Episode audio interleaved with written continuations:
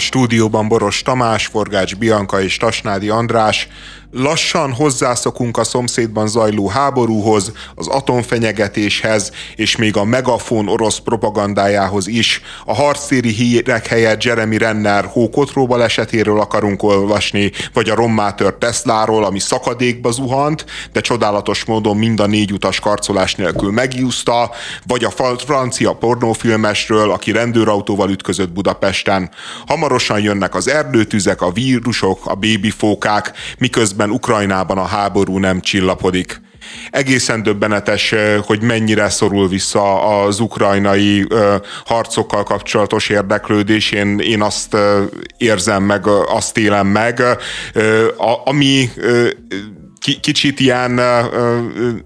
Szerintem mondjuk egy két hónappal ezelőtt ilyen iszonyatosan nagyot szólt volna az er té el klubnak az éjféli ö, kapcsolása, amikor egy fronton harcoló, ö, ukrán oldalon harcoló magyar származású kárpátaljai matematikussal készített interjút, ami ö, hát felemelő, meg nagyon szép pillanat volt. Ig- igazából ez már na- na- nagyjából, na- nagyjából különösebben kö- következmény nélkül maradt. Tehát, hogy egész egyszerűen hozzá szoktunk, tudjuk, hogy ez van, már, a, már az a dű, meg az az indulat sincs pro-kontra, hogy, hogy most valaki orosz propagandát csinál, valaki uh, ukrán propagandát csinál, hanem már kezdik az emberek így teljességgel eltolni maguktól ezt az egész problémát, ami érdekli őket, az az infláció maximum. Szerintem ez nem most kezdődött, szerintem ez egy ideje tart, ugye tavaly, amikor kitört a háború, én, én úgy érzem, hogy egy pár hónapig volt ilyen hatalmas érdeklődés iránta. Persze volt egy-kettő olyan esemény, ami felborzolta a kedélyeket, de összességében én ezt nem érzem egy új jelenségnek, hogy, hogy elment erről a fókusz. Ja igen, én nem is azt gondolom, hogy egy új jelenség, hanem azt látjuk, hogy ez folyamatosan zajlik, és egyre és egyre alacsonyabb az intenzitás, amivel egyáltalán követni akarjuk, meg amivel, amivel vizsgáljuk ezt az egész szituációt, ami történik, és nyilván egyébként olyan nagy dolgok nem is történnek, az van, hogy megmerevettek a frontok, nagyjából egy ilyen első világháborús állóháború zajlik, annyi különbséggel, hogy legalább nem, nem parancsolnak szuronyrohamra, gépfegyverállások ellen ezreket, meg tízezreket, így ennek köszönhetően, hát idézőjelben csak napi pár száz halott van, azzal szemben, hogy mit tudom én, mondjuk az első világháború egy erős napján akár tíz meg húszezer ember is meg tudott halni mondjuk Verdönnél, tehát ilyen értelemben a, a vérszivattyú az, az kicsit lejjebb van kapcsolva, de, de hát ez az anyagháború zajlik, emberélet, iszonyú mennyiségű technika, hadifelszerelés, mindenfajta épület, romvárosok készülnek, és, és, és, és hát most már legszívesebben lapoznánk, de nem abba az értelemben, hogy olyan erős a békevágy, hanem hogy olyan erős az unalom bennünk. Szerintem amióta világ a világ, ez történik a médiában, bármilyen témának a a feldolgozása terén. Amikor talán a C N N először közvetített háborús eseményeket, és gondolok itt az öbölháborúra Amerikában, az volt talán az első ilyen, amivel foglalkoztak. Ott is ez volt a tendencia, és ennek már nagyon komoly szakirodalma van Amerikában és, és Európában is, hogy egy napirendre tűzött téma mennyi idő alatt fullad ki, és milyen módokon lehet az aktuális politikai adminisztrációnak ezt megakadályozni, hogy folyamatosan a felszínen tartsanak témákat. Ugye meghökkentő eseményekre van szükség, olyan videókra, amit korábban nem láttak, az inger küszöbet egyre feljebb tolják az események azáltal, hogy látnak az emberek leszakadó végtagokat, mert ma már ez is eljut hozzánk, látnak vért, látnak ö, ö, halott gyermekeket. Ilyesmi korábban nem fordulhatott elő. Most pedig már, amikor beindult ez a háborús médiagépezet, akkor mindennapossá vált. Egyébként a szórakoztatóipar ugyanezzel küzd. Amikor felépít mondjuk a Marvel egy szériát, akkor számolnia kell azzal, hogyha volt egy három méterre nagyságú, vicsorgó főgonosz mondjuk az első epizódban, akkor annál valami nagyobb, nehezebben megoldható problémára van szükség a másodikban, és így tovább, és így tovább, és így jutottak odáig, addig a blödségig, hogy már az időutazásra volt szükség a széria végén, a végjátékban, hogy, hogy megoldjanak egy problémát, ami nyilván megúszása egyébként ennek a forgatókönyvírás nevű dolognak, de, de, de már, már nem tudtak már tovább fokozni azzal, hogy a, a minden élőlénynek, vagy mondjuk az emberiség felének elpusztulása után vajon mi lehet még az a plusz, amit erre rá tudnak dobni, hát az, hogy mentsük meg azt a felét, és akkor időutazzunk, és ezzel küzd egyébként a média is, hogy például mai nap néztem egy, egy videót arról, hogy felrobban egy épület, és mellett egy kulturális központ ablakai is betörnek, és emlékszem még, hogy talán az első egy-két hónapban, tehát mondjuk március környékén ez még mekkorát szólt volna, és mostanra meg én is így a vállamat rándítottam, hogy oké, okay, mi a következő. Hát egyrészt ugye szerepet játszik ebbe, hogy kitolódik ez a határ, ebben teljesen igazad van, de szerintem a Covid egy nagyon jó példa erre, hogy ott nagyon-nagyon sokáig sikerült fenntartani ezt a fajta érdeklődést, és az volt a nagyon nagy különbség, hogy az közvetlen hatással volt az életünkre. Tehát mindenki elszenvedte egyesével ennek a, azoknak a korlátozásoknak a, a hatását. Ez jelentős különbség. Én is ezt gondolom, hogy ez nagyon nagy különbség. Értelemszerűen itt Magyarországon a politikai kommunikáció nagyon-nagyon épít erre, hogy az ukrán háború miatt van infláció, van válság, stb. stb., de Ö, mégsem érezzük azt, hogy ennek a háborúnak olyan hatása van az életünkre, mint annak idején ugye a Covidnak. Igen, hogyha nem léphetnénk ki az utcára, az nyilván teljesen más megvilágításba helyezni a dolgokat, és tényleg Nyunyóka néninek a sajtótájékoztatóit egy ország szenvedte végig napról napra, hétről hétre, és nagy izgalommal vártuk, miközben általában nem történt semmi. Most pedig az... Ugye ez a legutóbbi napok eseménye, hogy az ukránok egy HIMARS csapással szétlőttek egy, egy olyan épületet, amiben több száz egyébként szerencsétlen orosz kiskatona volt, és akik alá még egy lőszerraktárat is sikerült az orosz hadvezetésnek telepítenie, és a több száz halott az ilyen elképesztően nagy vérveszteség, és, és hát egy nagyon demoralizáló esemény egyébként a háború menetében az orosz fél számára, és hát tényleg már nem, nem ütötte át igazából ez se az inger küszöböt. Itt nálunk viszont az orosz sajtóba ez nagyon nagyot ment, elkezdték ugye kritikával illetni a, a stratégiát, hogy miért kellett ennyi katonát egy helyre összezsúfolni, mert hogy ugye ez egy várható történet, hogyha ha egyszerűen sok katona van egy helyen, az valószínűleg támadást fog kapni. Illegális Te- mobiltelefon használat miatt szúrták ki egyébként állítólag, hogy ott vannak, de hát így is egy stratégiai hiba, hogy ennyi fiatal katona egy rakáson, ráadásul egy lőszerraktár fölött. Na jó, de ez az orosz hadvezetésnek a pofátlansága, hogy elkezdenek a katonákra mutogatni, hogy ők hibáztak. Tehát, egyrészt, hogy... másrészt pedig utána jön egy vezérkari főnök, és azt mondja, hát ők mind hősök. Igen. Ez, ezt utálom. Na, valamit a gyűlölök a háborús kommunikációban az az, hogy értelmetlenül meghalnak akár hadosztályok, akár egyetlen katona is, és rögtön hősnek nyilvánítjuk őket. Mi ebben a hősies? Nem, nem az ő halálukon élcelődök, meg a... Inkább a, inkább a háború és a halál értelmetlenségét ebben a helyzetben, hogy megpróbálunk még egy virágkoszorút oda tenni a holttestére, hogy na, ám tessék, ő egy hős. Abszolút, és nagyon érdekes volt a reakció erre, a, erre az eseményre, hogy nem az volt a, a, a, az orosz médiának egy részének persze a reakciója, hogy hú, hát akkor ezt a háborút jó lenne már abba hagyni, nem, hanem hogy küldjünk még több katonát, még nagyobb erővel. Mozgósítani kell. Jaj. Igen, tehát hogy nekem ilyen nagyon-nagyon szürreális ez a de hozzáállás. Hát ez... Értem egy részről, megértem, hogy mi a célja, hogy akkor az a, a koncepció, hogy nagyon gyorsan rohanjuk le Ukrajnát, mint hogyha lehetőségük lett volna rá, akkor eddig nem tették volna meg.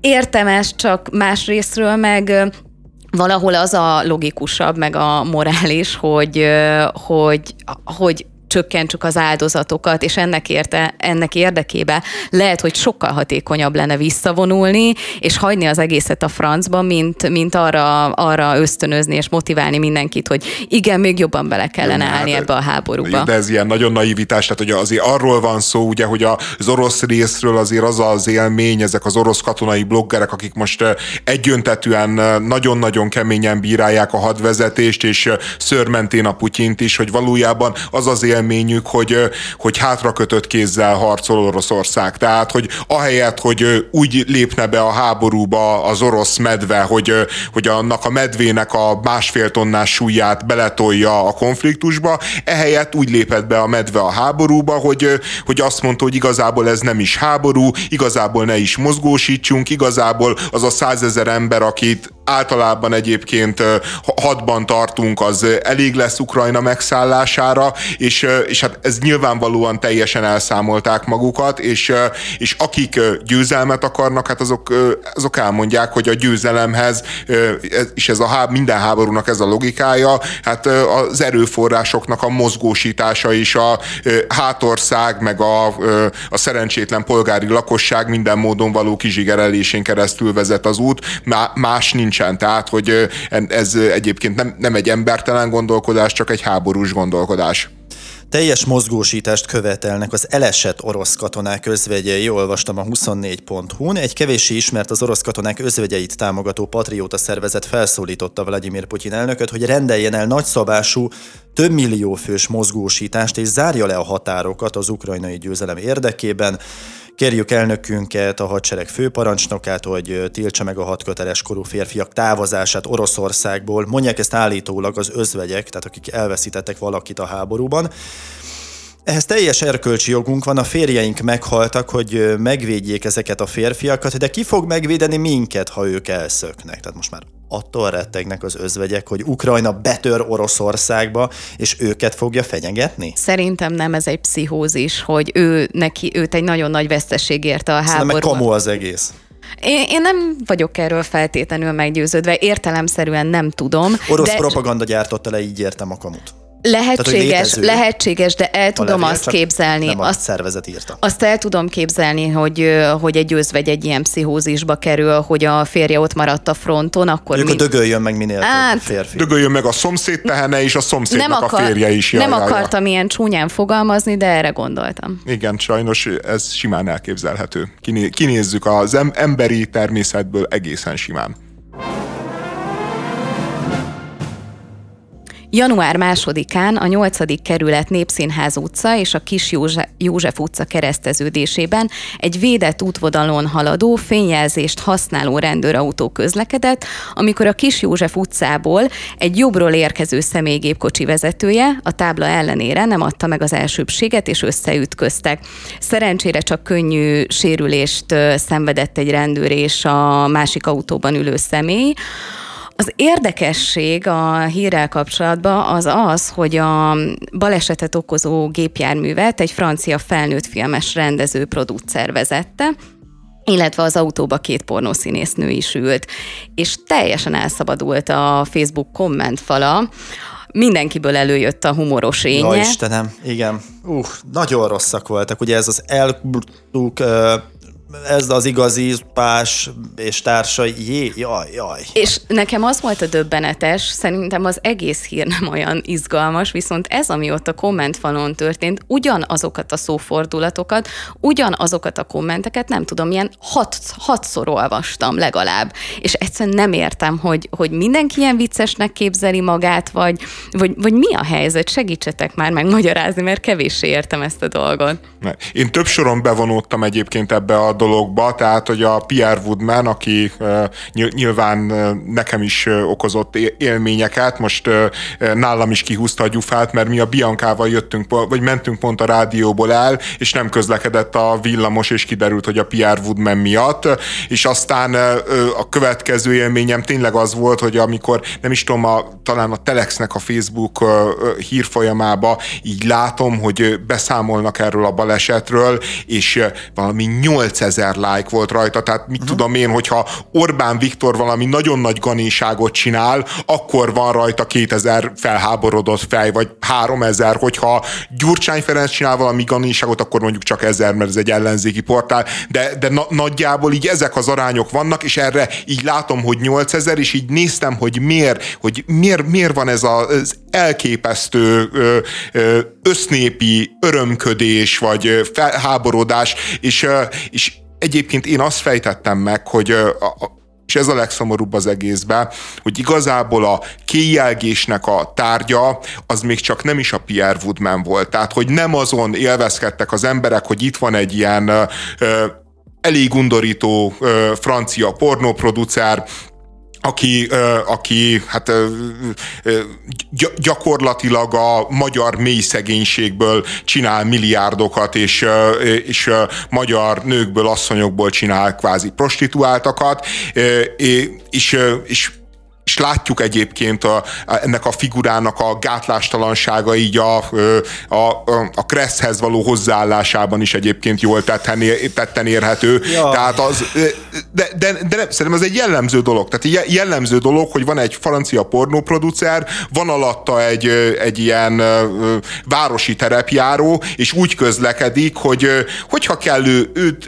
a stop tábla mit zavarja, majd amikor ez megtörténik, megtörtént egyébként kit twittelte, azt így fel is olvastam, hogy azt mondja, hogy hát rosszul kezdődik az új éve, mert, mert egy nagyon gyors rendőrautó nagyon keményen beleütközött. De egy szó nincsen arról, hogy egyébként ő ne, nem tartotta be a, a Kressz szabályokat. De, de mindegy, ez, ez csak zárójelben mondom. A lényeg az, hogy ami, ami engem végtelenül elkeserített a, a kommenteket olvasva, meg, a, meg látva ezt az örömködést, hogy itt a, a kárörömnek a tárgya a legtöbb esetben ez a két szerencsétlen kislány volt. Ez a két tizennyolc éves félig meddig gyerek. Én egyébként me- megnéztem róluk a képeket, hogy ott az egyik áll a Pierre Woodman mellett, és, és én, én egyébként, tehát hogy olyan életkorú lányok ezek, hogy, hogy én még a szexuális tárgyat se láttam bennük, hanem tényleg kvázi a gyereket lá- látod benne, vagy egy nagyon fiatal felnőttet, egy ilyen szere- szerencsétlen kislányt a Vén Kéjenc mellett, és ezeken a csajokon ment a gúnyolódás. E, mit tudom én, mondjuk minden harmadik kommentbe, és, és valahogy ez, ez annyira, de annyira jellemző, és annyira, de annyira felháborító, hogy akármilyen undorító is a Pierre Woodman, akármilyen féregnek gondolja mindenki, ő mégiscsak egy sikeres ember, ő neki mégiscsak egy bé em vé-je van, ő mégiscsak ö, ö, vastag pénztárcával rendelkezik. Pénzes proli.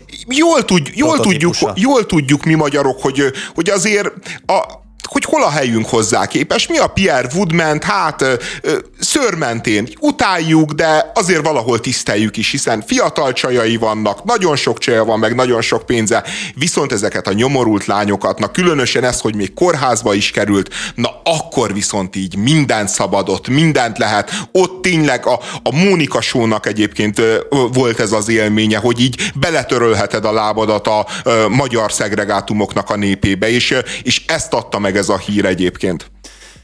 Azért ez nem új keletű, nem a hírrel kapcsolatos ö, esemény ez, hogy a lányokba beletörlik a lábukat, ö, egy pornó színésznőbe, egy pornó producerbe, egy férfi pornó színészbe pedig nem, hanem amióta igazából elindult ez a pornóipar, ez, ez jellemző volt, hogy a nemek között azért történt egy ilyen szétválasztás, és ez a pornó jellegéből adódik, hogy a nő teste és a lelke tárgyasítva van, kihasználják, ő egy eszköz ott, a férfi eszköze, aki a nemi vágyait kiélheti, és, és ettől ő többé válik, megigazul, hogy, hogy a nőn keresztül megy. És ez a fajta összekacsintás, ez azóta is megvan egyébként a pornó megítélése kapcsán, hogy hát ha egy pornószínésznőt lát az ember, akkor ugye a hímsovinizmus mindenkiből a felszíne tör, akkor történik egy összekacsintás, hogy ez azért új, én is hogy megcsinálgatnám, meg hát ilyen, ilyen ö, egyszerű, olcsó kis csaj, de lehet, hogy drága,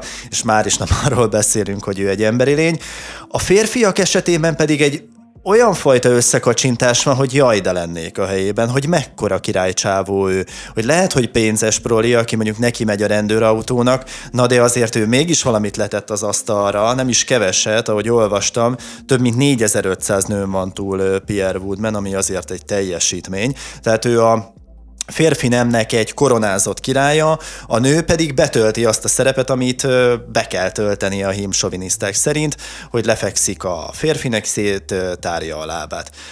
Egyébként az, hogy ő csinálta ezt, én, én nem abból vezetném le, hogy neki köze van amúgy a, a pornóhoz, hogy milyen a megítélése a pornónak itt Magyarországon, és mennyire virágzik ez az iparág, hanem egész egyszerűen abból, hogy ő tényleg egy pénzes proli. Tehát így szoktak viselkedni általában a pénzes prolik az utakon, terepjáróval járnak, bé em vé-vel járnak, és nincsenek tekintettel senkire. Itt most pehje volt, hogy egy rendőrautóba ment bele, és akkor ebből nagy hír lett. Egyébként lehet, hogyha nem állítja meg a villamost, és nem egy rendőrautó, akkor ekkora hír sem születik belőle, még akkor sem, ha ő Pierre Woodman, de hát így meg most röhöghet a, az internet népe. Egyébként a Pierre Woodman is rendőr volt, mint kiderült számomra ennek a hírnek a kapcsán, tehát hogy most, most már azért a rendőröknek azért sok van a bűnlajstromán, mert uh, Schobert Norbi, Pierre Woodman és az egészségügyminiszter. Na mindegy, csak így uh, mondjad. Még egy gondolat, hogy amiatt reagál így egyébként a közember és a komment népe, ezért van három, négy, öt, hat ezer komment egy ilyen hír alatt, mert egész egyszerűen a pornó az még mindig a a tabu kategóriába tartozik, nincsen kibeszélve az, hogy mit élnek át ott az emberek, ö, ö, hogyan jönnek ki belőle, milyen életet választanak, miután ezzel szakítanak, milyen ö, pénzekhez jutnak hozzá, és ezért mit kell vállalniuk akár egy férfinak, akár egy nőnek, az iparágnak a A, a, a negatív hatásai, azok egyszerűen nincsenek feldolgozva. Születnek erről dokumentumfilmek, de azok alig hozzáférhetőek, vagy kevésbé nézik azokat. És azáltal, hogy a keresztény erkölcs magát a szexet is tabusította, és akkor itt van ez a pornó, hiába tud mindenki róla, hogy ez van, egyszerűen csak összekacsintás szinten merünk, tudunk róla beszélni.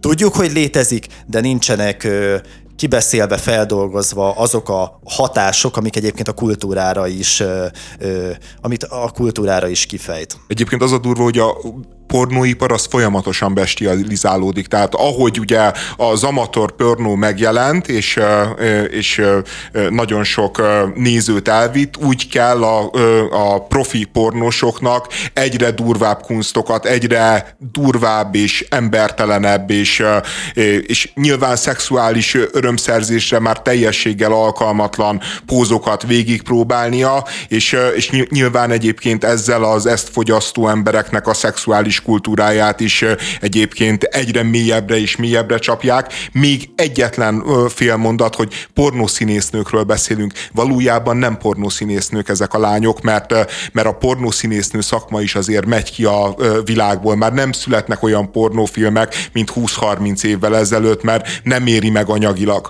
hanem ezeknek a lányoknak a Pierre Woodman azt hazudja, hogy pornószínésznők lesznek, miközben már ez is egy hazugság. Tehát, hogy még igazából oda se jutna, tehát, hogy, hogyha ez, ez, ez nem egy ajánlat, de hogyha az lenne, akkor se lenne igaz.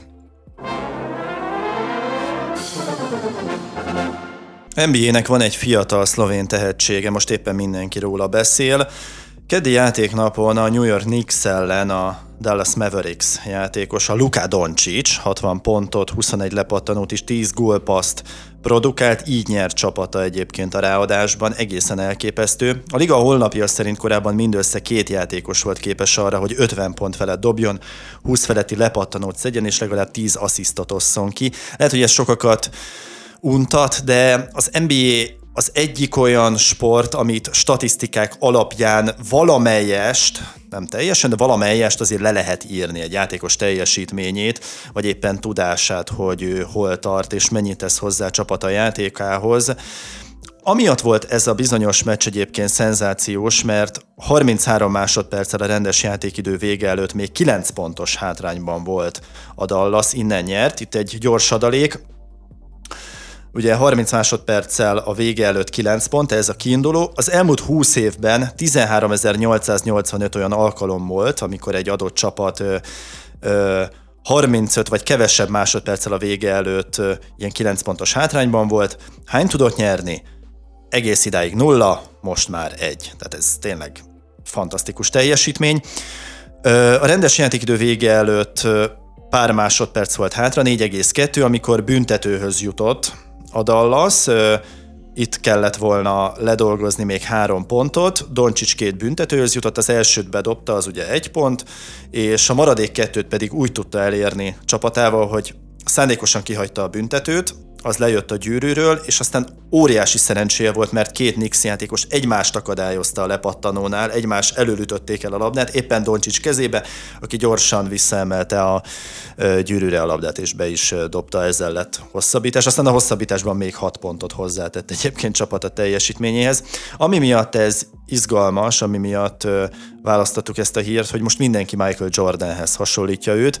Mielőtt kibontanám ezt a témát, mondjátok el a véleményeteket. Egyáltalán, hogy lehet-e mérni, és akkor itt most egy picit interjúzok is, lehet-e mérni egy ilyen teljesítmény, illetve hát mondhatjuk, hogy az elmúlt évek teljesítménye alapján egy játékost Michael Jordanhez. Ez most kosárlabda? Vicceltem.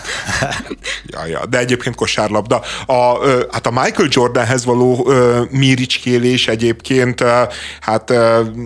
időről időre felmerül minden sportágban, hogy ki a uh, gót, úgy ejtik ugye a, uh, ki a minden idők leg, legjobbja. Time, igen, igen a, ugye a futballban van a, ez a Messi-Ronaldo párharc, és, és még mondjuk Maradona meg Pelé. Most a halálával igen, beelőzött néhány legendát. Igen, szegény Puskást egyébként most az ilyen különböző listákon ilyen nyolcadik-kilencedik helyen szoktam látni, de na mindegy, tehát hogy ez időről időre felvetődik, a, az en bé á-be egyébként a Jordan kapcsán nem nagyon vetődött fel, mert a, mert a Jordan az nem pusztán az, hogy rekordok sorát és bajnokok címek sorát tudta magáénak, hanem valójában a Jordan volt az az ember, aki az en bé á-t átemelte egy, egy azzá a cirkusszá, azzá a látványosságá, azzá a világsóvá, ami ma az en bé á. A, a Michael Jordan az, az, az egy popstar volt. Tehát, hogy a, ő a David Beckham előtt popstarrá tudott válni a nyilvánosságba, és ezért a Michael Jordannel bárkit is összehasonlítani nagyon-nagyon nehéz, mert egyrészt a pályán is elképesztő volt, másrészt a pályán kívül is egészen elképesztő teljesítményt tesz le az asztalra.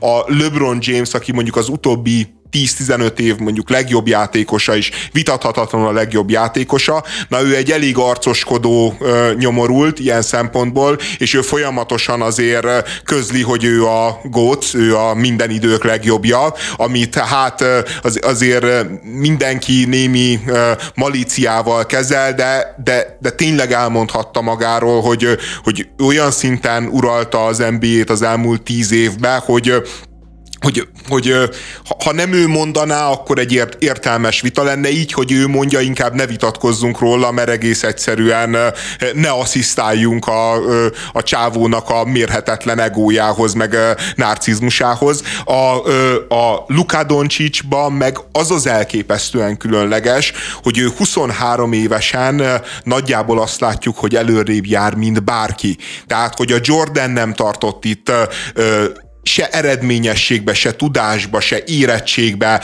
se a LeBron James nem tartott itt. Tehát, hogy egész egyszerűen a Dončić az olyan, mint hogy nyilván azért nehéz ez, mert ő most huszonhárom éves, tehát hogy neki a karrierjébe még tíz, de inkább tizenöt év benne kéne, hogy legyen, és tizenöt éven keresztül kellene ezt a teljesítményt folytatnia, sőt még növelnie is, hogy valójában a LeBron Jamesnek meg a Jordannek a szintjére érjen valójában, de az a helyzet, hogy huszonhárom évesen úgy néz ki, hogy van valaki, aki, aki ö, tényleg kihívója lehet a Jordannek, aki, akiről tényleg elmondhatjuk majd, hogy egy új szintre emeli a kosárlabdázást, és, és azért is csodálatos, mert nem tudjuk, hogy a, a Luka Dončić az az lesz-e olyan médiasztár, meg olyan, olyan karizmatikus személyiség, mint a Jordan.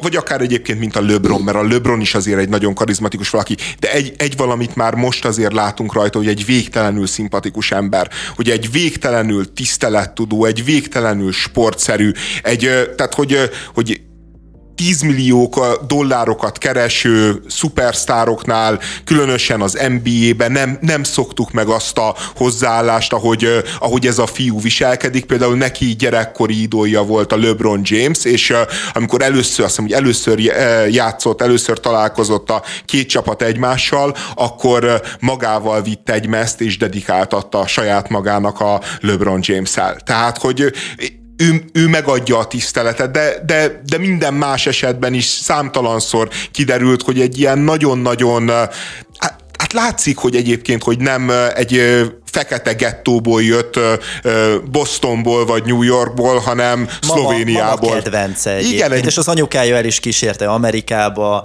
együtt él vele, pátyolgatja, szeretgeti, tényleg ez egy ilyen kapcsolat közöttük. Egyébként az első spanyolországi meccset, amikor emlékeim szerint még csak tizenhat éves volt Dončić a spanyol ligában, volt szerencsém nekem közvetíteni a Real Madridban, tehát van egy ilyen ah, kapcsolódásom. Ez menő, ez menő. Igen, igen, igen. De teniszezőkkel is vannak ilyen emlékeim, amikor ilyen pici tornákat közvetítettünk, és onnan nőttek ki sztárok.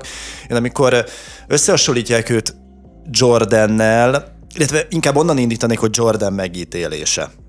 Nagyon hasonlít a legutóbbi vitánkra, vagy beszélgetésünkre, amikor Federert próbáltuk elhelyezni, hogy akkor ő most hol is helyezkedik el a sportágában és az egyetemes sportban. Ugye egyetemes sport egyik legnagyobb arca. Nem véletlenül, mert intelligens, jól nyilatkozik, segített abban, hogy eladhatóvá váljon a tenisz, népszerűvé, szexivé váljon a tenisz világszerte, köszönhetően annak, hogy egyébként gyönyörűen játszik, és minden idők legszebben játszó játékosa, de az már kiderült, és ezt nem csak a statisztikák mondják, hanem, hanem, hanem az, amilyen korban tevékenykedett Federer, gyere, kifejtem ezt egy zárójelben, hogy azért nem ő a sportág a legnagyobbja, mert Federer azért karrierje felét egy olyan korszakban töltött el, ahol még nem volt Nadal, nem volt Djokovic, míg utóbbi kettő végig kénytelen volt Federerrel, illetve egymással plusz Murrayvel, Andy Murrayvel rivalizálni, tehát a Grand Slam győzelmeinek a nagy részét Federer akkor gyűjtötte be, amikor igazán jelentős ikon, sztár, tehetség még nem volt ott mellette a palettán.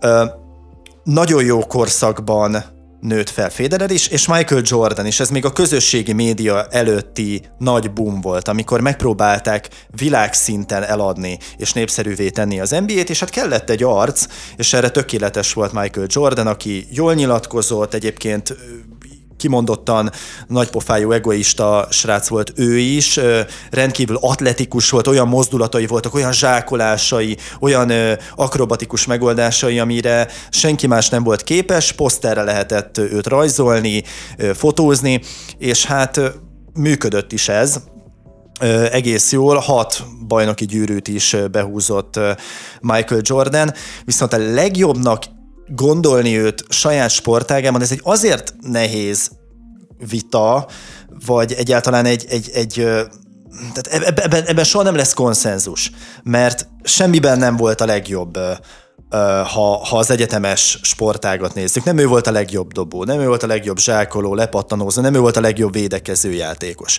de a legjobbkor volt a legjobb helyen, és megint ott tartunk, hogy a sportág számára ő tette a legtöbbet, de lehet, hogy egyébként LeBron James a gép jobb volt nála, lehet, hogy még Kobe Bryant is jobb volt nála, sőt az előző korszakból, amikor még a médiában nem lehetett eladni a kosárlabdát a, a világ médiájában, például Will Chamberlain is lehet, hogy jobb volt nála, azt mondják egyébként, hogy Julius Erving is uh, tudott nála sokkal többet, de, de mindenki úgy emlékszik rá, hogy Michael Jordan, mert mondom, a közösségi média robbanás előtti nagy boom volt. Most meg már a közösségi médiában olyan szintű információ tódul az arcunkba, nem csak Dončićról, akármelyik játékosról, egy akrobatikus megoldással, egy, egy félpályás kosárral, egy, egy megkötött szerződéssel, egy, egy, egy, egy, egy, egy legyártott filmmel, reklámfilmmel, akármivel, egy klippel, hogy, hogy hogy már nem tudjuk külön választani, hogy ki a nagy kosárlabdázó és ki a, a média bohóc. A Luka Dončićba az,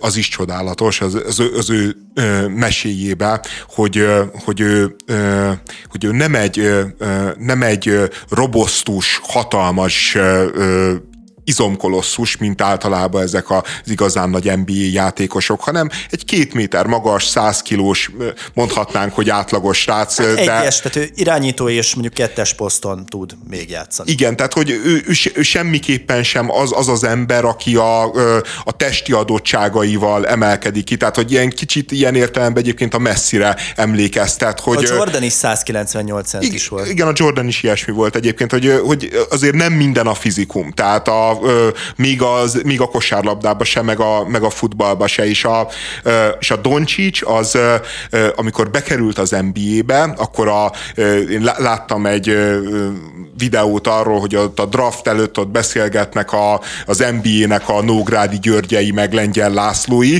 és, ö, és ilyen végtelen gúnyolódás megy azon, hogy hát, hogy ez a fiú, ez nem elég atletikus, nem elég gyors, kevés lesz ő ide az en bé á-be, és azt aztán jött a Dončić, és megdönt minden rekordot, miközben ment ezerrel a károgás, és, és tényleg az az embernek a, ö, ö, azt látja, amit egyébként az Eminem sztori is ez, és a, ö, ezt dolgozza fel az Eminem film is, hogy, hogy van egy világ, amit a feketék uralnak, ahol a feketék a, a, a a szereplők a minden, és, és, és jön egy fehér srác, aki, aki egész egyszerűen felülmúlja őket, és ez, ez, ez annyira szép, meg minden, mindenfajta ö, ö, fajgyűlölettől mentesen mondom, de tényleg ez annyira szép, meg annyira lélekemelő pillanat, hogy, hogy én, én, én nem tudok ilyen meghatottság nélkül beszélni arról, amikor tényleg azt látja az ember, hogy ez a két méter magas srác egyébként, egyébként egy fél fejjel alacsonyabb, vagy egy fejjel alacsonyabb, mint egy átlagos en bé á játékos. És az, hogy, hogy így, így ennek ellenére képes ilyen eredményeket, meg ilyen, ilyen csodálatos teljesítményt letenni az asztalra, hogy én, én, én végtelenül el vagyok bűvölve, és nem szerettem az en bé á-t, de, de az az igazság, hogy a Dončić miatt így, így elkezdtem nézni videókat, mert, mert, mert ez, a, ez a fiú, ez tényleg egészen különleges. Kérdezz-felelek játék keretein belül Kulcsár Edinának tettek fel kérdéseket a követői, és valaki a következőt kérdezte tőle, idézem. Tényleg roma csaj vagy? Kulcsár Edina a következőt válaszolta. Nem tudok róla, hogy az lennék, legalábbis a családom ezt mondja, de ki tudja. Ha az lennék, büszkén vállalnám. Azt is büszkén vállalom, hogy a szerelmem az. Végül is most is van bennem egy kicsi. Nekem több dolog miatt érdekes ez a nagyon-nagyon rövid mondás. Egyrészt felmerül bennem az, hogy ez a büszkén vállalom, és ezt többször emlegette már Kulcsár Edina, hogy ez, ez vajon, ez egy, tehát mindent érdemes úgy, úgy tekinteni, mint egy tengely, hogyha van egy büszkén vállalom része, akkor van, lenne olyan része is, amit, amit ő szégyelne. Ez nekem egy picit furcsa, illetve ez a fajta, ez a fajta hozzáállás a származáshoz nekem, nekem mindig is furcsa volt, amikor, tehát ott kezdődik, hogyha ugye egyenlőségről beszélünk, az, hogy nem számít, hogy ki honnan jött, kinek milyen a a bőrszíne, akkor, akkor lehet-e ilyet mondani, hogy valaki büszke mondjuk a roma származására?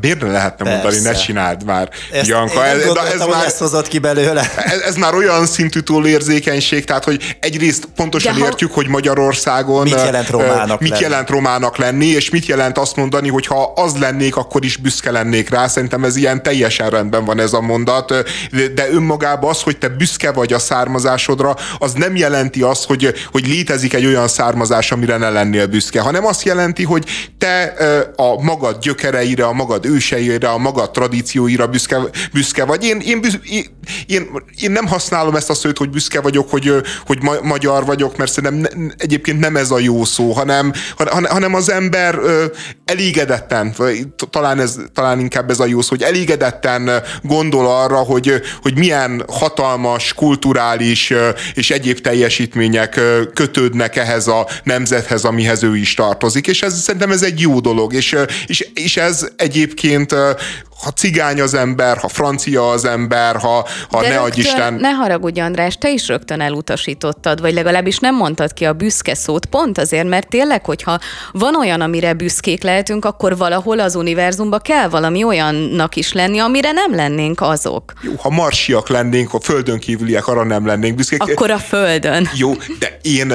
Én egyébként, hogyha már szavaknál tartunk, tehát hogy engem ez a büszke, szerintem se egy jó szóhasználat, abban igazad van, de, ne, de nem azért nem, ne, nem jó szóhasználat, mert hogy kell lennie egy ellenpontnak, hanem azért, mert az ember legyen büszke azokra a dolgokra, amiről tehet. Tehát én például büszke vagyok arra, hogy na mi, mi az, amit én csináltam. Mit tudom, én büszke vagyok arra, hogy a European Universalis-ba, Iron Man módba, nem tudom, én nyertem mit tudom én a barátom ellen. Tehát, hogy erre büszke vagyok, mert ez az én teljesítményem. Az, hogy, hogy magyarnak születtem, az, az egy körülmény, amiről hát semennyire se tehetek, tehát emiatt nem lehetek rá büszke. Engem ami zavar egyébként ez a végtelen modoroskodás, hogy roma, hogy büszke vagy a roma származásodra, tehát, hogy én Én azt is értem, hogy, hogy van egy, egy ilyen nagyon pejoratív hangzása a cigánynak, a gypsinek, és, és ezért volt, mit tudom én, az előző század második felébe egy olyan uh,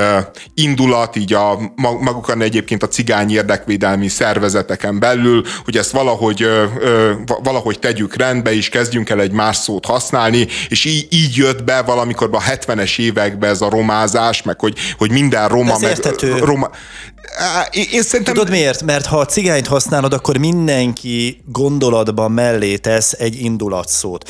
A, ha, ha cigányként említed, akkor sokan azt érzik, hogy támadólag lépsz fel. Ha viszont azt mondod, hogy roma, akkor felteszed a kezed, hogy én egyébként szeretettel fordulok feléd, semmi bajom azzal, hogy te cigány vagy, ezért is hívom romának, úgyhogy kérlek ennek megfelelően válaszolj, hogy nem azért kérdezem, mert hogy én aztán majd beléd rúgok egyet, hanem amúgy csak érdekel, hogy mi a kapcsolatod ezzel a, ezzel a dologgal. Hát szerintem nem kellene ilyen szavaknak ilyen jelentéseket tulajdonítani, ahogy most elmondtad. Hát de van, ta... tehát ez létező rendben, dolog, ha kellene, itt nem játszik. De a kontextust kell nézni, szerintem lehet a cigány szót használni például, ha, ha nem olyan, olyan dolgokat mondasz, ami mondjuk egy bántó vagy destruktív a, a cigány származásúaknak, vagy bárkinek. Jó, de ez már a nyelvünkbe, a kultúránkba beágyazott, tehát ezzel már nem tudsz mit csinálni, nem tudod onnan kikaparni. Ez ilyen. Jó, én, én ezt a... Én... Alapvetően ez az erőszakos nyelvpolitikát én nem szeretem. Egész egyszerűen nem szeretem azt, hogy, hogy, hogy összeül hat ember, vagy hatvan ember, vagy hatszáz ember politikus, vagy, vagy valamilyen kulturális tótumfaktum, és így elmondja, hogy ezt a szót lehet használni a jövőben, amazt a szót nem lehet használni a jövőben. Tehát én, én hiszek az organikus nyelvhasználatban, és hiszek abba, hogy egyébként e, Isten adta jogunk, hogy, e, hogy, hogy azt a nyelvet úgy használjuk és úgy beszéljük, ahogy egyébként mondjuk használták adott esetben a nagyszüleink. Tehát én, én, én nagyon-nagyon nem értek egyet ezzel, de, de túl azon, hogy én nem értek egyet, egyébként ez a roma szó már csak azért is problémás, mert az olá cigány nyelvben a roma az cigány olá férfit jelent. Egész pontosan többes számot jelent. Tehát, hogy az van, hogy egyébként amit használni akarnak roma szót, az gender szempontból abszolút nem felel meg a kor követelményeinek. Másrészt például a beás cigányokkal szemben meg kifejezetten sértő, mert, mert ők tudják, hogy a roma az az olá cigány férfiakat jelenti, és, és nem, nem őket, semmiképpen sem őket, hiszen ők beás cigányok. Tehát a, a nyelvpolitika az most túl azon, hogy ilyen borzasztó, erőszakos, meg borzasztó ö, ö, ilyen életidegen dolog, amikor így felülről akarunk megkonstruálni szavakat, meg uh-huh. jelentéseket, meg, meg, meg akarunk gondolatokat, meg indulatokat szabályozni, ahelyett, hogy kibeszélnénk őket, megbeszélnénk őket, megértenénk őket. Amellett még egyébként ez a roma szó még egy kifejezetten rossz választás is a, a cigány szó szinonimájaként, mert egész egyszerűen mást jelent jelent ö, ö, olá cigányul, mint, ö, mint amit ö, ha, ahogy használni akarják. Miután a diktátort leforgatta Charlie Chaplin, emlékezetből mondom, úgyhogy lehet, hogy nem vagyok pontos, és nem találtam meg az idézetet. Megkérdezték tőle egy interjúban, hogy, hogy ő zsidó-e. és azt a választ adta, hogy sajnos nem ért az a megtiszteltetés, hogy, hogy, hogy zsidó lehettem. Akkor nem volt ezzel kapcsolatban olyan típusú felhorgadás, hogy akkor ő most kompenzál, és nyilvánvalóan túltolja ezt a fajta zsidó szeretetet, amit egyébként a filmjeiben is ki akart fejezni. Nem is zsidó szeretete, ez inkább együttérzés a sorsukkal kapcsolatban. De ő nem zsidó származású, a Chaplin. Ezt még máig vitatják, most kezdtem el, most vágtam bele egy ilyen kutatásba az elmúlt egy-két percben, amíg beszélgettetek, és elvileg nem. Tehát azt mondják, hogy orosz zsidótól származik, de az biztos, hogy amikor ezt a nyilatkozatot adta, ő akkor ezt még tagadta. Tehát akkor nem ez volt a narratíva, hogy, hogy Chaplin zsidó volt, de hanem azt mondta, hogy jó, sajnos persze, nem ért ez a megtiszteltetés. Nagyon so, tehát hogy most mit értünk zsidó alatt, azért az is egy hosszú beszélgetés lehetne minden egyes magát zsidónak valló emberrel, mert van, aki a vallást azonosítja, valaki származást azonosít, tehát hogy, hogy nyilván ez egy nem egyszerű kérdés, és nem tudjuk, hogy Chaplin milyen módon nem volt zsidó, vagy milyen módon volt esetleg zsidó származású. Tehát ezzel a nyilatkozattól okkal reflektált akkor egy korszellemre, és, és nyilvánvalóan túlkompenzált ebben a helyzetben, amikor ezt mondta, de ezt nem rótták fel neki, a zsidók szerették emiatt, már csak a filmjei miatt is, hogy kifigurázta a diktátort, és akkor ugye még nem is lehetett tudni, amikor ő a diktátort leforgatta, most harmincas évek közepén talán, vagy ő vége felé, hogy, hogy mi lesz ennek a vége, hogy egy igazi népírtásba fog torkolni ez az egész. Ö, szóval Chaplin lelki társul, társként fordult a zsidók felé, és ezt, ezt a zsidók, az Amerikában élő zsidók kultiválták, és a pajzsukra emelték, és, és tényleg támogatták, szerették őt, de állítólag tényleg nem volt zsidó származású, de nem volt egy ilyen kiforgatása az egésznek, hogy ez most akkor azt jelenti, hogy nekem szégyellnem kéne a zsidóságomat? Ideig nem jutott el azért a diskurzus. Hm. Jó, hát okosabbak nem lettünk Chaplin származása kapcsán, de ez soha nem is volt a műsor célja, hogy bárkinek is a származását megítéljük, vizsgáljuk, és bár Luka Dončić kapcsán én magam a fehérségére felhívtam a figyelmet, de ez viszont egy annyira kézzel vagy szemmel látható tény, hogy, hogy talán szintén nem esik ebbe a kategóriába.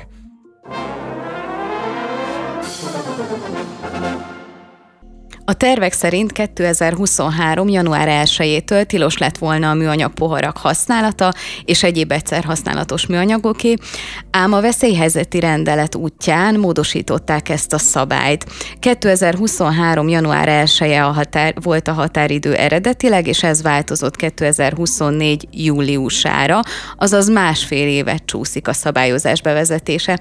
Segítsetek ki engem, mert nagyon sokat gondolkoztam ezen, hogy vajon a COVID pandémia vagy a háború miatt indokolt a veszélyhelyzeti rendelet útján történő módosítás? Hát én most már egyébként annak a híve vagyok, hogy a, a józanész diktálja ezt, tehát hogy egész egyszerűen ez őrület. Tehát hogy én az egyszer használatos poharakat, szívószálakat, azokat tényleg kivonnám, mert, mert van rájuk olyan megoldás, ami, amivel teljes értékűen lehet pótolni, de, de egész egyszerűen nem látom be, hogy hogyan lehet mondjuk egy levest elvinni egy étteremből, vagy hogyan lehet, mit tudom én, egy szaftos húst elvinni az étteremből műanyag doboz nélkül, és, és, és egy tipikusan olyan dolog ez, ez a műanyag ellen ilyen típusú harc, hogy, hogy vannak elképesztő szennyezők, elképesztő szennyezők, ipari objektumok, mit tudom én, csak hogy mondjuk a Fidesz kedvencét, az akkumulátorgyárakat megemlítsem, bár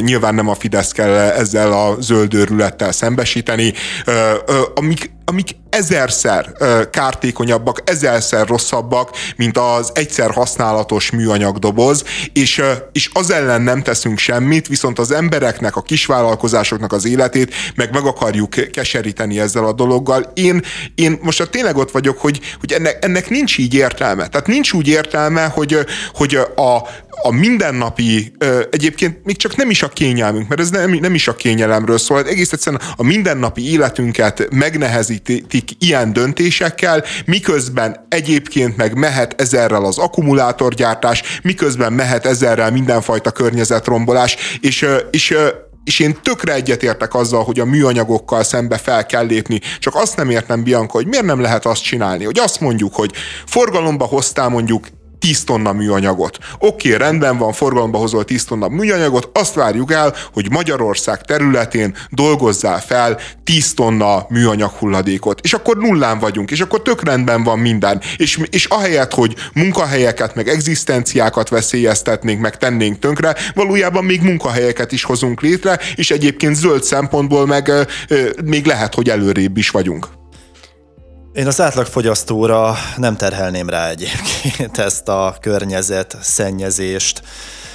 Nem a mi vállunkat nyomja a felelősség, és amikor kivezetik ezt, akkor csak a mindennapi életünket teszik nehezebbé, mert valószínűleg olyan termékek fognak beúszni ezek helyére, amik vagy drágábbak, vagy nehezebben hozzáférhetőek. Tehát nem ezen múlik, és akkor itt mondanék néhány számot. Évente száztíz milliárd LEGO kockát gyártanak, ami sokkal jelentősebb problémát jelent a természetnek, mint elsőre gondolnánk. A vállalattal kapcsolatban számos pozitív hír jelenik meg a sajtóban, melyek arról szólnak, hogy ők tényleg komolyan veszik a környezeti fenntarthatóságot. A kétezer-huszonegyes évre vonatkozó jelentés fő mutatószámai rávilágítanak, hogy bár valóban kiemelten kezeli a LEGO az E S G célokat, igazából egyre többet szennyez a cég. Az energiafogyasztás például kétezer-tizenkilenc és huszonegy között huszonöt százalékkal nőtt, a LEGO gyárainak áramfogyasztása a magyar áramtermelés egy százalékának felel meg, de nem csak energiát, ivóvizet is egyre többet fogyasztanak, ez utóbbi tizenkilenc és huszonegy között tizenöt százalékkal növekedett. Aztán egy másik hír. Az ENSZ októberi fenntarthatósági konferenciáján kiderült, hogy a globális fogyasztási brendek nem teljesítik a kétezer-huszonötre ígért vállalásaikat a műanyag kivezetésére vonatkozóan. A legtöbb cég azt ígérte, hogy az évtized közepére kiváltja az egyszerhasználatos plastikokat, az újrahasznosítható vagy komposztálható csomagolásokat ö, fogják használni. Ez már kétezer-huszonkettőben is látszik, hogy nem betartható ígéret, what a surprise. Tehát amíg politikai szinten ezek az óriás cégek nincsenek befenyítve, amíg a lobbistáik ö, kivásárolnak ö, minket és a mi érdekeinket a politikai napirendekről, és úgy alakítják ezeket a politikai adminisztrációkat, úgy báboznak velük, ahogy szeretnének, addig az, hogy most van-e szívószál, vagy nincsen, pff, tök mindegy. Hát az egyik része a politikai érdek, teljes mértékben egyetértek veled, hogy ez nagy probléma, viszont a másik meg a civil hozzáállás, és most itt András egészen jól bemutattad azt, hogy ez a hozzáállás, hogy, hogy hát én, én foglalkozzak ezzel, én mondjak le a szívószáról, meg a műanyag eldobható poháról, mert ez megnehezíti az én életemet, amikor az óriás szennyezők nem tesznek semmit. Értem ezt a hozzáállást. Én Andrással vagyok, úgyhogy nekem is mondhatod. Én azt mondtam, hogy a pohárról, meg a szívószáról lemondok. De konkrétan, András, itt most a pohárról van szó. Meg az a... egyszer használatos műanyagokról, tehát a dobozról is.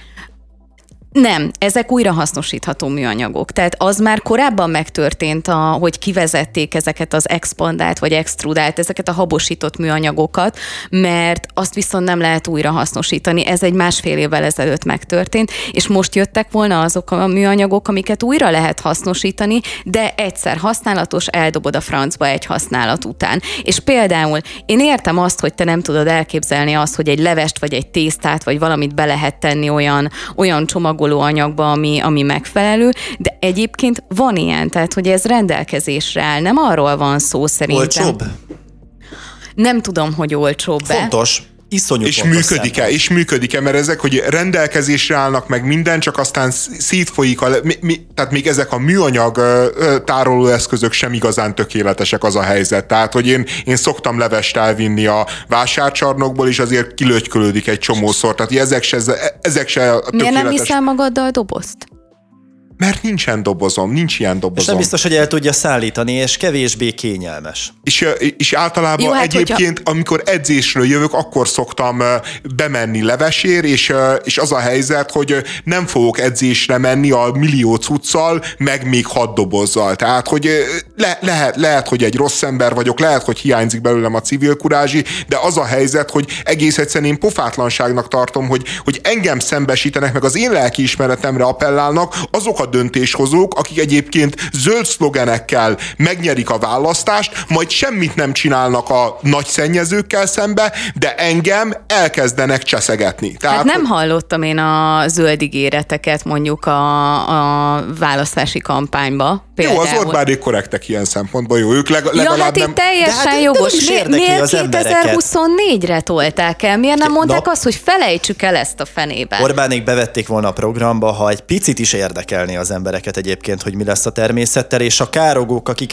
most már tíz vagy tizenöt éve kongatják a vészharangot, hogy jaha, jön majd az óriás cunami, meg majd ilyen, tudom én, fejnagyságú hópelyhek, meg, meg, meg jég fog majd esni a az égből, és akkor itt lesz majd a világ vége, és mindenki, tudod, várja a világ végét, és valahogy nem akar eljönni. És, és ezt tudod, miért felelőssége a, a vészkarankongatóknak, és miért ők a hibásak? Mert amikor nem volt akkora a gáz, akkor is arról beszéltek, hogy na holnap, ha most nem hagyod abba, most nem teszed le a műanyagot, akkor felrobban a világ, és de kitörnek a vulkánok. Én értem, hogy itt ez való igaz, hogy itt kommunikációs Túl problémák vannak, hogy minden nap azt most mondod, hogy ha, ha ma vagy holnap nem kezded el, akkor itt vége. Viszont azt azért, azt azért lássuk be, hogy, hogy valamiről lemaradtunk. Tehát az, hogy el kellett volna kezdeni ezeket a, a munkákat tíz évvel ezelőtt, vagy húsz évvel ezelőtt, az, hogy mondjuk legalább akkor hagyjuk abba ezt a nagy mértékű mű, új műanyag termelést, és kezdjük el feldolgozni azokat, amiket már legyártottunk. Tehát, hogy értem, hogy úgy tűnhet, hogy van még öt évünk, van még tíz évünk, de meddig? Tehát én nem akarom azt mondani, hogy ha ezt ma nem kezdjük el, akkor itt vége. Én nem akarom ezt mondani, de egyszer el kell kezdeni, és hogy ha úgy vagy... De tíz vagy, éve ezt ugatják, hogy ha de most, ha és, és még vele, nem kezdtük el. De nem Tamás, el. Tamás, ha úgy vagy vele, ha úgy vagy vele, hogy majd holnap, mint a diétával általában, akkor sose kezded el, és kövér maradsz. Tehát, hogy nem szabad ezt a majd holnap, majd holnap, és valami igazság abban szerintem van, hogy tíz évvel ezelőtt kellett volna elkezdeni, és nem azt mondom, hogy apokalipszis azért, mert nem kezdtük el tegnap, meg tíz évvel ezelőtt, de azért valami igazság magja ennek van. Jó, és egyébként meg azt tegyük hozzá, hogy ezeket a műanyagokat egyébként újra lehet hasznosítani, tehát hogy ezek de, ha mindig csak másodlagos legyen... tüzelőanyagként erőművekben, cementgyárakban egyébként újra vannak hasznosítva, tehát hogy ö, ö, nem, is ke, nem is kell attól rettegnünk egyébként, hogy most ezek a műanyagok, ezek ö, itt fognak maradni százezer meg egymillió év múlva, mert újra vannak hasznosítva. Tehát, én hogy... értem, András, hogy te ezzel nyugtatod a lelkedet annak alapján, hogy egy minimális erőfeszítést meg kényelmet nem akarsz feláldozni annak az oltárán, hogy egy picit próbáljuk meg vissza, vissza ö, szorítani a műanyag termelést. Én értem, hogy ez millió dolgot, hozzáállás. Én, én lerakta, le, mi leraktuk a kocsit, eladtuk a kocsit, nem, ha Budapesten élünk, nem használunk kocsit. Egy csomó dolgot, ami, ami racionális, észszerű, gazdaságilag is megindokolható, én megcsinálok. De az, hogy elvigyek egy dobozta, levesnek. De, de, de, de amikor ilyen teljes hülyeségeket, teljes hülyeséget de akarnak ránk kényszeríteni, ránk. ránk kényszeríteni, miközben egyébként nem tesznek meg a valódi szennyezőkkel szemben semmit, akkor egész egyszerűen így az embernek forra vére, és azt, azt érzi, hogy így nem, így köszöni szépen nem. És, és én nem értek egyet abban a Tamással, hogy, hogy, hogy ne félnék a világ végétől, én félek a világ végétől. Azt gondolom, hogy nagyon-nagyon rossz irányba zajlanak a dolgok, de amíg azzal nyugtatjuk magunkat, hogy itt a civil tudatossággal bármit is lehet csinálni, addig, addig hogy mondjam, azt a világ végét mi csak segítjük és, és sürgetjük, hogy jöjjön. De hogy a Tamás behozta a politikát, te meg a civil tudatosságot, de azért hosszú távon egyszer a civil tudatosságnak ki kellene termelnie azt a politikai elitet, akit egyszer valóban érdekelni fog, és nem csak eszközként használja, hogy, hogy a lobbisták teletömjék a zsebüket. Két gondolat. Én is félek egyébként a világ végétől. Én is látom, hogy mi történik a ciklonokkal, milyen meleg áramlatok jönnek, hogyan alakul az időjárásunk, tehát ennek vannak nyilvánvalóan jelei. Ugyanakkor azt, azt meg kell egyezni, hogy ha egy gyereket úgy próbálsz tudatosságra nevelni, hogy elindul a kerékpárjával, és azt mondod, hogy oké, okay, a következő kanyar után téged egy autó el fog ütni. És ha nem üti el egy autó, már pedig véletlenül nem fogja elütni egy autó, lehet, hogy nincs is éppen egy autóút közelében, akkor azt fogja mondani a következő alkalommal, hogy jó, hát akár mehetek autóút mellé is, és többet megengedhetek magamnak, mert anya olyasmivel ijesztget engem, ami egyáltalán nem reális. Belefér még egy Greenpeace gondolat, ami szerintem tök jól leírja ezt az egészet. Greenpeace honlapjáról fordítottam. Olyan megoldásra van szükségünk, amely megfelel a probléma mértékének. Ez egy olyan globális szerződést jelent, amely magába foglalja a műanyag teljes életciklusát, a kitermeléstől az ártalmatlanításig. Erős globális műanyag szerződésre van szükségünk, amely drámai mértékben csökkenti a műanyaggyártást azáltal, hogy globális, jogilag kötelező érvényű ellenőrző intézkedéseket vezet be. Mit mond erre a Greenpeace? Nélküled nem nyerhetünk, a szerződéses tárgyalások zárt ajtók mögött zajlanak, távol a hozzád hasonló emberek millióitól, akiknek elegük van és változást követelnek. Erős globális kampányt építettünk ki a Break from Free Plastic érdekében. Légy szíves, kattints ide és támogasd a mi kampányunkat. És komolyan. Tehát, mint egy gittegylet. Van nekik realitás érzékük? Most megint arról van szó, hogy én kipipálok valamit, támogatok egy, egy kampányt, egy tudom, aláírással, vagy egy, egy, egy, egy pipával, egy kattintással, és itt írják le. A szerződéses tárgyalások zárt ajtók mögött zajlanak, távol a hozzád hasonló emberek millióitól. Ez van, ez történik. Nincs ezekhez közünk, nincs hozzáférésünk, ha csak nem szavazzunk meg egy olyan pártot, amely aztán olyan politikát fog támogatni, ami aztán megfelel a mi számunkra, és támogatja általa a környezetet. De ettől még olyan messze vagyunk, hogy hűha. Kitiltaná a szennyező robogókat Budapest belvárosából a levegő munkacsoport. Azt mondják, hogy egy ilyen robogó egészségkárosító szénhidrogén kibocsátása ezerszeres se is lehet egy teherautónak, és csak a rákkeltő benzolból százszor annyit bocsát ki, mint egy régebbi személyi autó. A szervezet közleményben tett javaslatot a fővárosi önkormányzatnak. A károsanyag kibocsátás csökkentése és Budapest élhetőbbé tételi érdekében. De ez tényleg igaz, hogy egy robogó ezerszer szennyezőbb, mint egy teherautó? Tehát ez, én, én most bennem általában van szkepszis a zöld túlzásokkal szembe, de hát... És ez most derült ki. De, de, de ez az ezerszer, tehát hogy egy kicsi robogó, ami mondjuk Róma tele van ilyen kicsi robogókkal, és egyébként szerintem tök hangulatos, meg tök jó dolog, és, és, és egy kifejezetten ilyen ember meg város közeli élménynek gondolom a robogózást. Az olyan, hogyha egy robogó végigmegy a nem tudom én mi a sugárútja a Rómának, nem tudom, végigmegy rajta, akkor olyan, minthogyha ezer teherautó száguldott volna ott át, ez így csak nem tudom elhinni. Csak a szénhidrogén kibocsátás szempontjából mondják ezt az, egé- ezt az ezerszeres mértéket. Én nem tudom, hogy ez így van-e, vagy nem. Nem vagyok uh, gépész, hogy meg tudjam mondani, hogy milyen motorból mennyi, mennyi káros anyag jön ki. Az viszont... De hát ugyanúgy ottó motor, nem? Tehát, hogy ezeknek ugyanaz az elve, nagyjából hasonlóan nem? nem? É- én úgy tudom, hogy azért vannak ezekben a motorokban bizonyos szűrőberendezések, illetve minél, minél korszerű a motor, annál, annál, annál kevesebb a káros anyag kibocsátása. Én benne, bennem az a kérdés merült fel, hogy ha ez valóban így van, akkor miért nem a forgalomból vonják ki ezeket a robogókat? Ja. Miért, miért Budapestről uh-huh. szeretnék kitiltani őket? Igazából szinte biztos vagyok benne, hogy vannak olyan robogók, amik,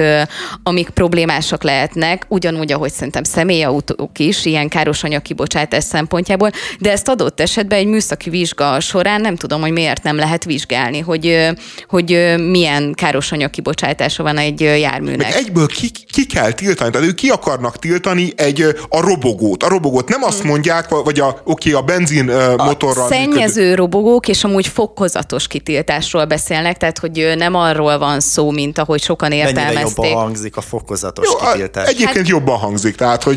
Mi, mi, a végén mi... eljutunk oda, ahova szeretnénk, csak nem ilyen drasztikus eszközökkel, hanem szépen lépésre. De lépésre ez, főzzük meg ez, a békát. De ez tök normális dolog. Ez, ez így van jól, hogyha valamit szeretnénk, lehet azt mondani, hogy holnaptól nem lehet behajtani az ötödik kerületbe autóval. Ez is egy mondás, de az is egy mondás, hogy szép lassan olyan övezeteket alakítunk ki, ahova nem lehet. Ez a karácsonyféle adminisztrációnak nem, a kísérletezkedése, amit nem igaz. Ez, a, ez az észszerűségnek a, a, az útja. Szerintem lehet azt mondani, hogy holnaptól nem lehet semmi, és akkor tényleg feje tetejére áll Budapest, de az, hogy a, a fokozatosságot belevonják itt például ebbe a, ebbe a történetbe, ez szerintem pont, hogy pozitív. Ez, ez egy pozitív dolog. Nem gondolom amúgy, én nem vagyok egy nagy autóbarát a belvárosba, nem gondolom, hogy az... az jó lenne, hogyha azt mondanák, hogy holnaptól a Nagykörúton belül nem lehet bemenni autóval, mert nem, ez, ez nem egy jó, jó út. És egyeztetnek majd a futárokkal, akiknek a megélhetése függ attól, hogy robogóra üljenek és menjenek címről címre? Vajon ez, ez, ez megtörténik? Ja, ja. Tehát, ö, me, van me... egy ilyen javaslat, és annak van négy-öt olyan ága, ami tovább ö, ágazik el még hat-hét irányba, hogy... Ö, hogy ö... De azt azért érteni kell, hogy a levegőmunkacsoport... Szerintem ez, ez minden ilyen korlátozás elsőre ilyen nagyon-nagyon életszerűtlennek tűnik, és elképzelhetetlennek. Azért azt tudni kell, hogy a levegő munkacsoport, ők nem egy, egy választott döntéshozó szervezet, ők javaslatokat tesznek a fővárosnak. Hát annál inkább lehetnének határozottak, mert nekik aztán nem múlik rajta semmi. Tehát nekik kéne drasztikus...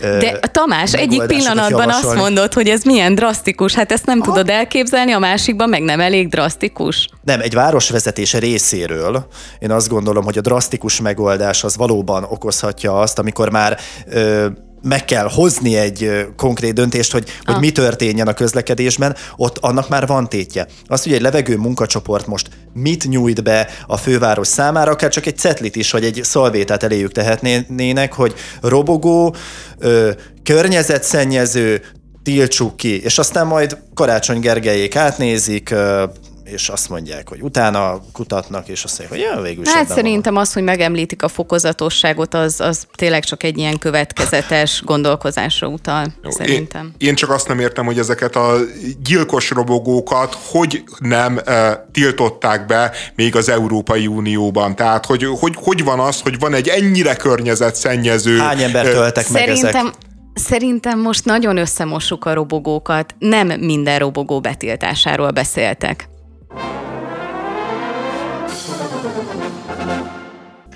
Nincs tökéletes büntény. Ezzel az állítással biztosan vitába szállna Sagawa Isei, japán kanibál, ha nem hal meg most télen tüdőgyulladásban. Békésen szabadon az otthonában, mindazok után, hogy ő ezerkilencszáznyolcvanegyben a párizsi Sorbonne Egyetemen tanulva áthívta magához vacsorára egy holland diáklányt, akit meggyilkolt, megevett, és ezek után egy bőrönbe pakolta a testrészeit és egy parkba hagyta, gyorsan elkapták, és beszámíthatatlanságra hivatkozva első körben megúszta a börtönt, és elmegyógyintézetbe zárták, majd kiadták Japánnak, ahol japán orvosok megállapították, hogy teljesen beszámítható a pali.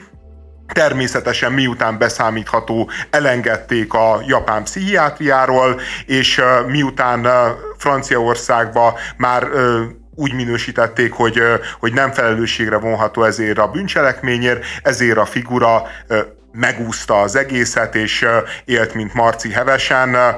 Nem tudjuk, hogy esetleg a kanibál dolgait is folytatta, de az biztos egyébként, hogy továbbra is jól élt a, a történtekből, hiszen könyvet adott ki, önéletrajzi regényt, mangát, pénzért adott interjúkat, tehát egy egészen elképesztően durva dolog, hogy valaki negyven éven keresztül szabadon járkálhat egy országban úgy, hogy, hogy sőt, hát nem egy országban, az egész világon szabadon járkálhatott, úgy, hogy pontosan tudjuk, hogy milyen bestiális bűncselekményt követett el. Nem csak, hogy tudjuk, ő ezzel házal.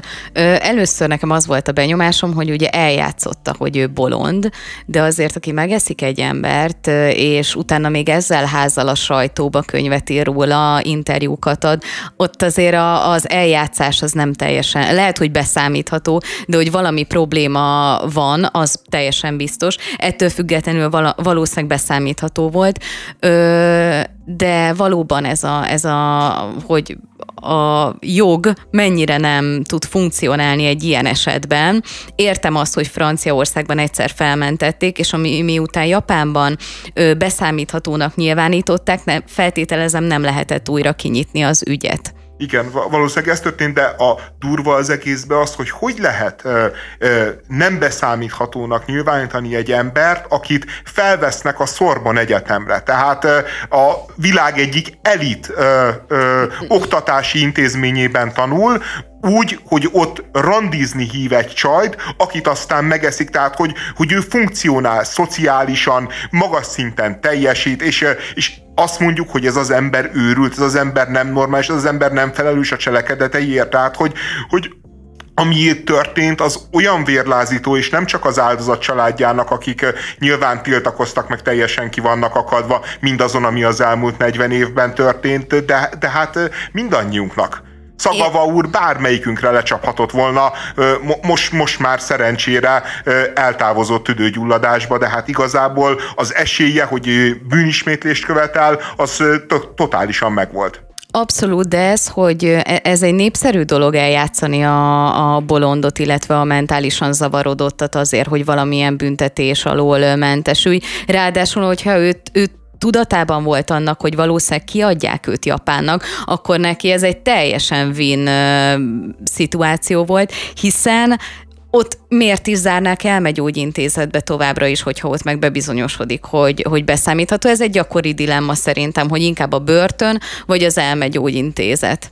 Igen, de szerintem meg nem lehet, bocsánat Tamás, de szerintem nem lehet eljátszani, tehát hogy azért e- ezek a pszichiáterek elvileg hát e- szembesülnek azzal, hogy, hogy vannak bűnelkövetők, akik ezzel trükköznek, tehát ne- nem olyan egyszerű eljátszani azt, hogy bolond vagy, meg hülye vagy, meg, meg-, meg főképp azért nem értem, mert, mert ez az ember hát magas szinten, jó, csak ismétlem magam, magas szinten teljesített előtte, tehát hogy egész egyszerűen egy szociálisan nagyon kompetens valakiről beszélünk. Szociálisan nagyon kompetens, de az, ez szerintem nincs összefüggésben azzal, hogy mondjuk milyen jegyeket szerez, vagy bekerül mondjuk egy egyit, elit egyetemre, lehet, hogy oda a seggelés is bőségesen elegendő, és ez összefügg nála egy autizmussal, ami mondjuk megint csak elősegíti dolgok megjegyzését, vagy fotografikus memóriája van, miközben mellette mondjuk pszichopata.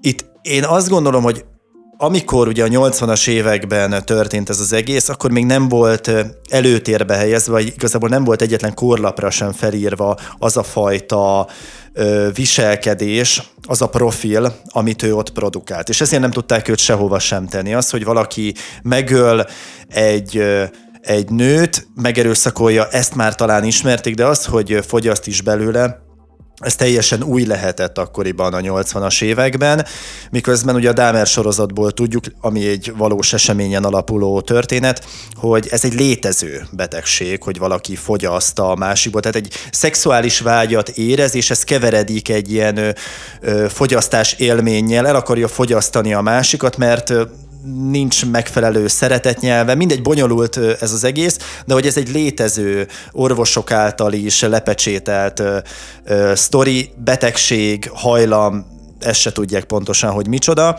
Tehát egy, egy, egy pszichológiai uh, rendellenesség, egy lelki rendellenesség, amivel ez az ember is uh, rendelkezett. És lehet, hogy a pszichiáterek azért mondták azt, hogy oké, okay, akkor ne börtönbe dugjuk, hanem mondjuk diliházba, mert nem tudtak vele mit kezdeni. Valószínűleg ő volt az első olyan, akivel találkoztak, hogy Jézus Mária, hogy ez eszik valakiből. És hogy miért a pervers fantáziáink kielégítésére szolgáló egy ilyen, hát azért, amiért ugye föl is emelték őt, miután kijött a börtönből. Itt ti is elmondtátok, hogy kisebb hírességgé vált hazájában, igazi celebritássá, annak ellenére, amit tett. Ez azért sok mindent elmond az ember működéséről, a, a média működéséről, ugye Született gyilkosok című filmet is ide lehet hozni ennek kapcsán, hogy miként válnak ö, ö, gyilkosok, veszélyes emberek sztárrá egyik pillanatról a másikra, mert, mert lehet, hogy valami olyasmit követtek el, ami, ami érdekel minket, ami vonz minket, vonzza a fantáziánkat, nem tudjuk megfejteni, és tabu téma. És itt megint be lehet hozni egy korábbi témákat, amit már ma említettünk, a pornót, hogy miért válnak ex-pornósztárok hirtelen a, mondjuk a kereskedelmi mainstream számára eladható figurává, hát pontosan ezért, mert valami olyasmiben voltak ők benne, amiről úgy mindenki tud, de beszélni nem nagyon lehet, megfejthetetlen, kibogozhatatlan, hogy mi játszódott le bennük, mit éltek át, és hát látod, gyilkos, és mégsem féltek tőle. Ja, és, és az, hogy egyébként az Egyesült Államokban van olyan törvény, hogyha te bűncselekményt követsz el, annak a sztoriából te nem profitálhatsz. Tehát, ö, ö, tiltjá, ö, tehát hogy ezek a sorozatgyilkosok nem tudnak kiadni önéletrajzi könyveket, és nem tudnak milliómosok lenni ezáltal. Valaki más lesz milliómos, aki megírja a sztoriukat. A, de hát aki megírja a sztoriukat, az nyilván interjúzik velük, tehát valamennyire... De fizetni nem fizethet nekik. Igen? Igen, igen. Tehát, hogy, hogy anyagi haszonra nem terhetnek szert a, hát, talán a bűncselekményeikből. Egymás között, igen, hogy erről az állam ne tudjon. És, és ez egyébként egy nagyon bölcs törvény ennek a fényében, hogy ez a figura regényt ad ki, meg mangát rajzoltat a saját sztoriáról, tehát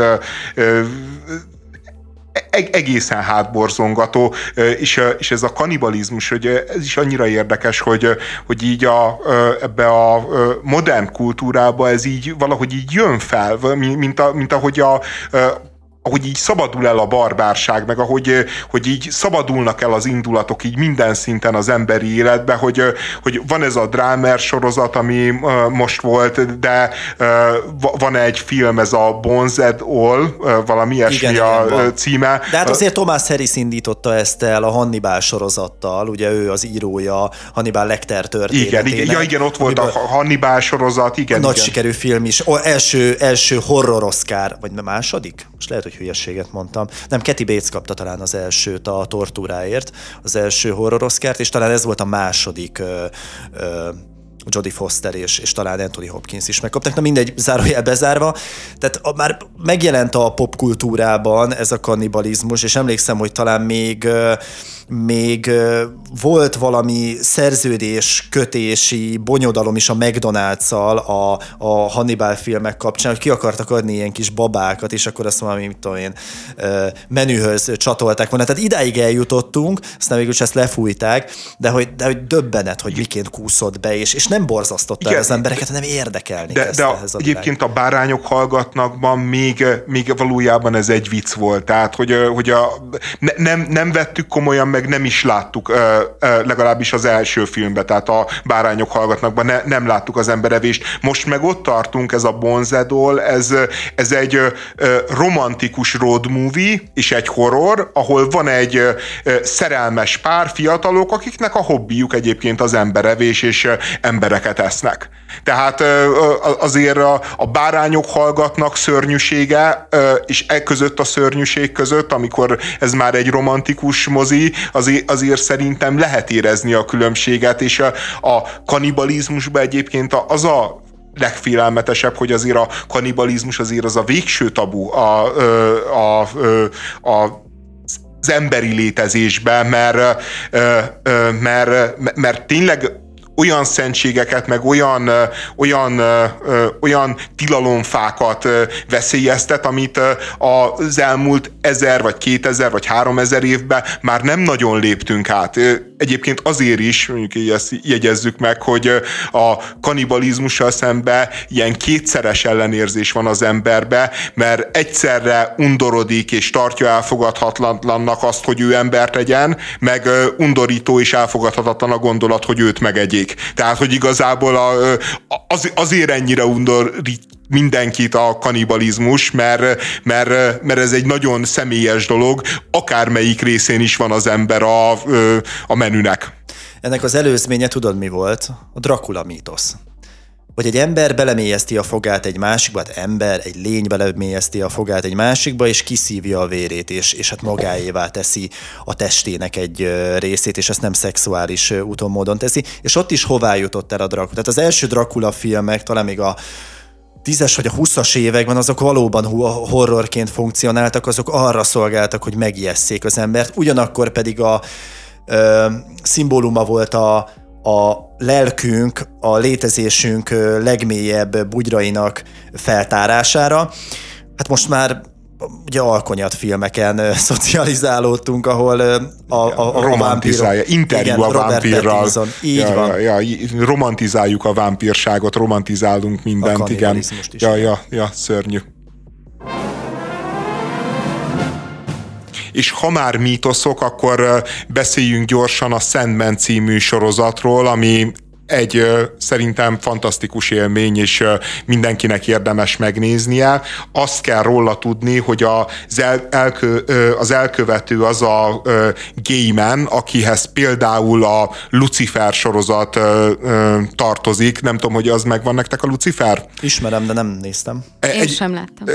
Szerintem egyébként a Lucifer az egy fogyaszthatóbb Sandman, tehát na- nagyon hasonló, egy ugyanolyan dark fantasy, csak a a különbség az, hogy a, hogy a Lucifer az a simlis és a szendének a ö, továbbgondolása, tehát a simlis és a szende, de úgy, hogy ez a nyomozó párosba az egyik az maga az ördög, a másik meg egy olyan csaj, akiből hát nem nézzük ki, hogy átmegy a ö, fizikai teszten a, ö, a rendőr iskolába, de hát valahogy mégis rendőr lesz, viszont nagyon csinos, és akkor ők nyomoznak részről részre, és, és bár ott feltárul az, amiben ez a gayman zseniális, meg elképesztően erős, hogy a különböző mítoszokat, történelmi tényeket így ebbe a fantasy világba elképesztő erővel húzza be, és elképesztő zsenialitással, meg végtelen kreativitással párosítja. Tehát a, a Sandmannek a főszereplője Morpheus, a, az álomisten, és,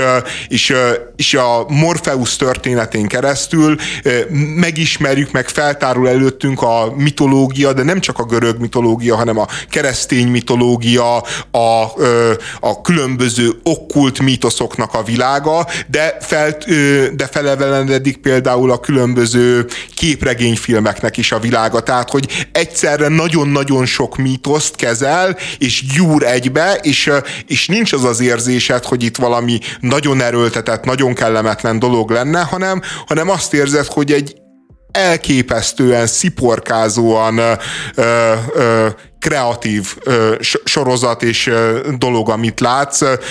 A ö, maga a Sandman az egy eredetileg képregénynek készült, és, és hát olyan klasszikusokkal van ö, egy lapon említve mind eladásokban, mind a kritika ö, szemében, mint például a Mouse, vagy a, vagy a Watchmen, vagy a, a Dark Knight, tehát a, a leg, legklasszikusabb ö, ö, Batman képregény.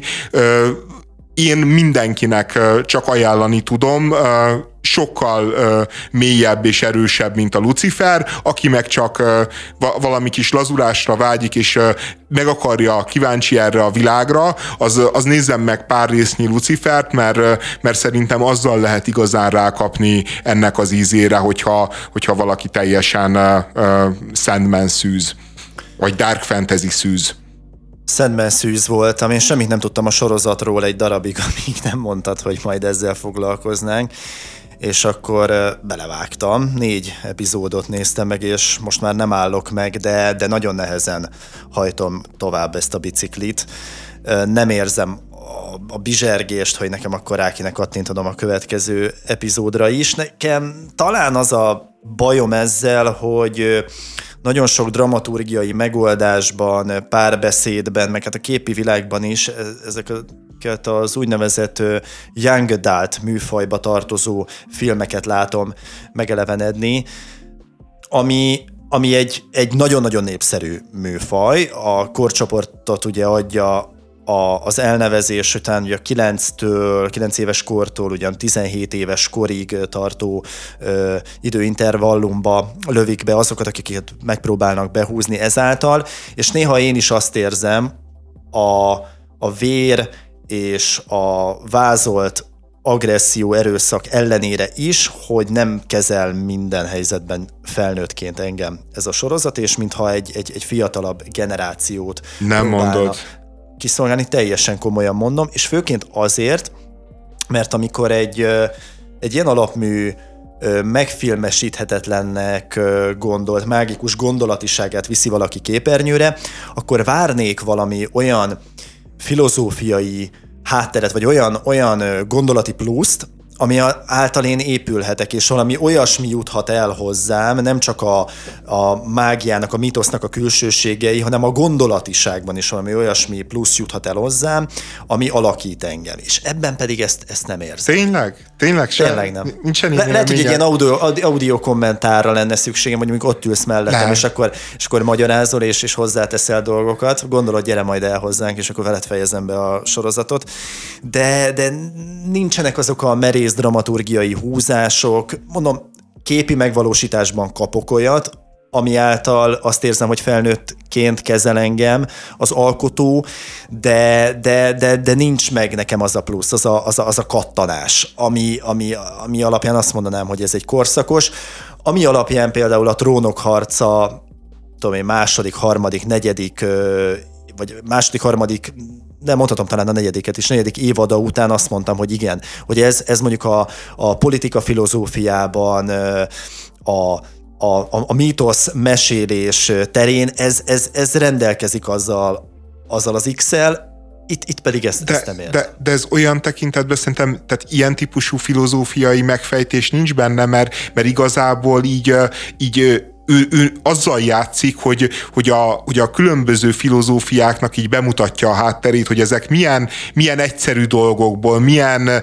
mi, milyen az isteneknek milyen ö, játékából származnak, és, a, és a, ami ö, izgalmas benne, az, az sokkal inkább egy pszichológiai természetű változás, ami magával a Morpheusszal is történik, ahogy, ahogy valójában emberszerűbb lesz a, a, a karakter, ahogy haladunk előre az időben, tehát hogy ahogy ő Istenből kicsit emberré változik, a, a, a, a tévedhetetlen zsarnokból egy, egy, egy szerethető és, és, és sérülékeny figurává. Tehát szerintem... Volt ebben a sorozatban ő bármikor is tévedhetetlen zsarnok? Én nem éreztem. Én mindig is szimpátiát éreztem iránta. Nem volt egy elidegenítés az elején, ami után ez az ív nagyobbat ütött volna, vagy ez megtörtént? Szerinted? De nem, nem, nem, de hát az úgy van felépítve, hogy megismered, és egyből elkezdesz vele szimpatizálni, ugye, mert fogságba esik, stb. És,